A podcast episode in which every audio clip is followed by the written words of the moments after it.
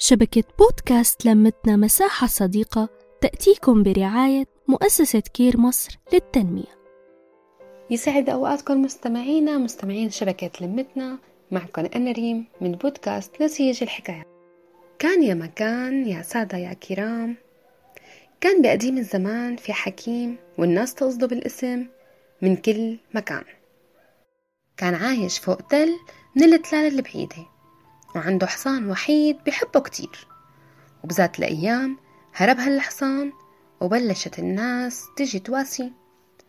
تواسيه على الحظ المعتر يلي لقله فجاوبهم بلا زعل ومين قلكن إنه حظي سيء؟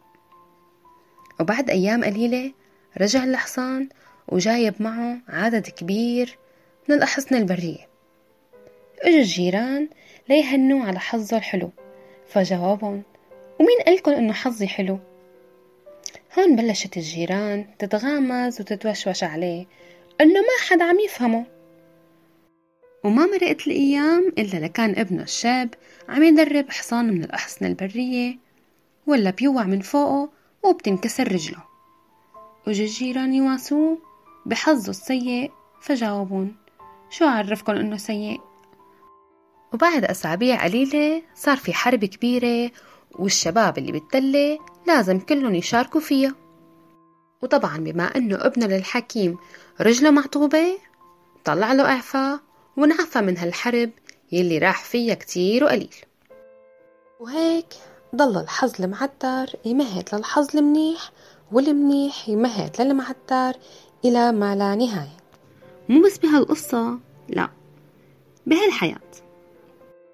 أهل الحكمة ما عم يغالوا بالحزن على شي سبقهم لأنه ما بيعرفوا على وجه اليقين إذا جواته شر خالص أو خير خفي.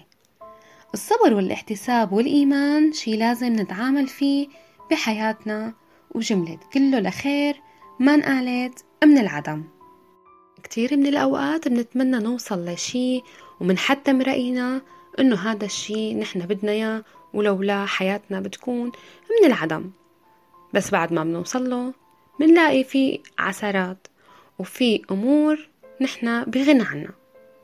يعني بلا أحسن. دمتم بخير واستنوني بحلقة جديدة من بودكاست نسيج الحكايات نحكي نتشارك نتواصل.